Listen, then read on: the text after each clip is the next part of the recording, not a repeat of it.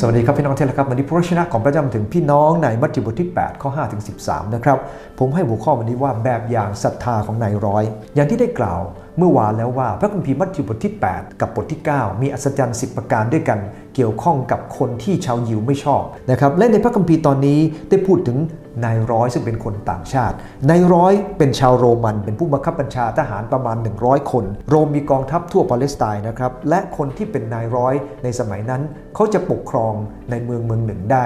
ด้วยอำนาจที่มากพอสมควรทีเดียวนะครับเขาเองนั้นมีอำนาจเหนือชาวยิว แต่ขอบคุณพระเจ้าครับ พระคัมภีร์ตรงนี้ได้แสดงให้เราเห็นถึงแบบอย่างศรัทธาของนายร้อยว่าอย่างไร ผมอยากจะอ่านนะครับ เมื่อพระเยซูเสด็จเข้าไปในเมืองคาปนาอูมีนายร้อยคนหนึ่งมาหาพระองค์อ้อนวอน พระองค์ว่าพระองค์เจ้าข้าบ่าวของข้าพระองค์เป็นง่อยอยู่ที่บ้านทนทุกเวทนามาก พระเยซูจึงตรัสกับเขาว่าเราจะไปรักษาเขาให้หายนายร้อยผู้นั้นทูลว่าพระองค์เจ้าข้าข้าพระองค์เป็นคนไม่สมควรจะรับเสด็จพระองค์เข้าใต้ชายคาของข้าพระองค์ ขอพระองค์ตรัสเท่านั้นบ่าวของข้าพระองค์ก็จะหายโรคข้าพระองค์รู้ดี เพราะว่าข้าพระองค์อยู่ใต้วินัยทหาร แต่ยังมีทหารอยู่ใต้บังคับบัญชาของข้าพระองค์ ข้าพระองค์บอกคนนี้ว่าไปเขาก็ไป บอกคนนั้นว่ามาเขาก็มา บอกทาสข้าพระองค์ว่าจงทำสิ่งนี้เขาก็ทำขันพระเยซูได้ยิน ดังนั้นก็ประหลาดพระทัยตรัสกับบรรดาคนที่ตามพระองค์ว่า เราบอกความจริงแก่ท่านทั้งหลายว่า เราไม่เคยพบศรัทธาที่ไหน มากเท่านี้แม้ในอิสราเอล แล้วพระเยซูตรัสกับนายร้อยว่าจงกลับไปบ้านเถิด ท่านมีศรัทธาแล้วจงได้ผลตามศรัทธานั้น ทันใดนั้นเองบ่าวของเขาก็หายเป็นปกติ จากพระคัมภีร์ตรงนี้ในร้อยเป็นแบบอย่างกับเรา 4 ประการด้วยกัน อันที่หนึ่งครับ เขามุ่งตรงมาอย่างพระเยซูคริสต์เมื่อเขามีปัญหา เขาได้ยินกิตติศัพท์ของพระเยซูคริสต์เจ้า ซึ่งเราอ่านก่อนหน้านั้นเนี่ยนะครับเราจะรู้ว่ากิตติศัพท์ของพระองค์เลื่องลือไปทั่ว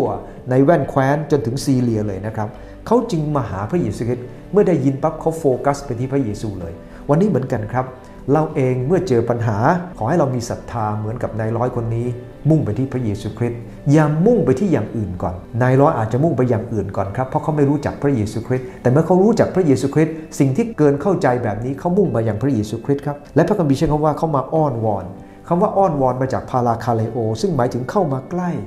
นะครับเข้ามาใกล้เพื่อจะรับความช่วยเหลือ ขอบคุณพระเยซูคริสต์เจ้าที่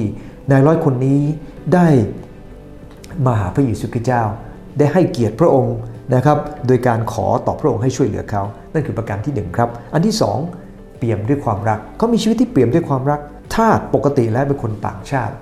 สำหรับชาวโรมันทาสไม่ได้สำคัญอะไรมากมาย แต่คนนี้ทาสกับมีความสำคัญกับเขา เขาเป็นห่วงทาสคนนี้ เขาเอ็นดูทาสคนนี้ เขาอาจจะรับทาสคนนี้หรือดูแลทาสคนนี้ อย่างเป็นน้องของเขาหรือเป็นลูกของเขาเลยก็ว่าได้นะครับ แต่ขอบคุณพระเจ้าครับ เขาไม่ได้วิงวอนเพื่อตัวเอง อันนี้พระเจ้าทรงพอพระทัยมาก เพราะอะไรทราบไหมครับ เพราะพระเจ้าเป็นความรัก วันนี้เมื่อเราวิงวอน หลายครั้งเราวิงวอนเพื่อเรื่องของเราเท่านั้น แต่เราไม่ได้วิงวอนเพื่อคริสตจักร ไม่ได้วิงวอนเรื่องของคนอื่น วันนี้เปิดใจให้กว้างวิงวอนเพื่อคนอื่นด้วย สิ่งที่ 3 ครับ ตระหนักว่าตัวเองต่ำต้อย เขาตระหนักว่ายังไงครับเขาตระหนักว่าตัวเองเป็นแค่ทาสคนหนึ่ง อย่าลืมนะครับเขาเป็นนายร้อยมีอำนาจสั่งชาวยิวได้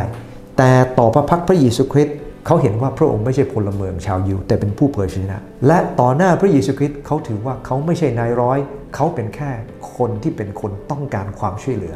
ความถ่อมใจแบบนั้นเองครับ พระเจ้าจึงพอพระทยัยคนที่เย่อหยิ่งพระเจ้าเหยียดลง คนถ่อมตัวพระองค์ยกขึ้น อันที่ 3เขารอคอยพระคุณ เขารอพระองค์พระองค์เขาตรัสกับเขาใช่ไหมครับว่าพระองค์จะไปหาเขาเขาบอกกับพระองค์ว่าพระองค์ไม่ต้องไป ขอแค่พระองค์ตรัสบ่าวก็หาย เขานอกจากเขาจะมีศรัทธา เขาเชื่อมั่นว่าถ้าเพียงพระองค์ทรงโปรด ทุกอย่างก็เกิดขึ้นได้ วันนี้เหมือนกันครับ รอคอยพระเจ้า ในทุกเรื่องและศรัทธานั่นเองทำให้บ่าวเขาหายโรควันนี้ในร้อยเป็นแบบอย่างกับเราอย่างน้อยสีประการครับ มุ่งตรงไปยังพระคริสต์มีชีวิตที่เปี่ยมด้วยความรัก ตระหนักว่าตัวเองต่ำต้อย และรอคอยเพียงแต่พระคุณขอพระเจ้าพระพรครับ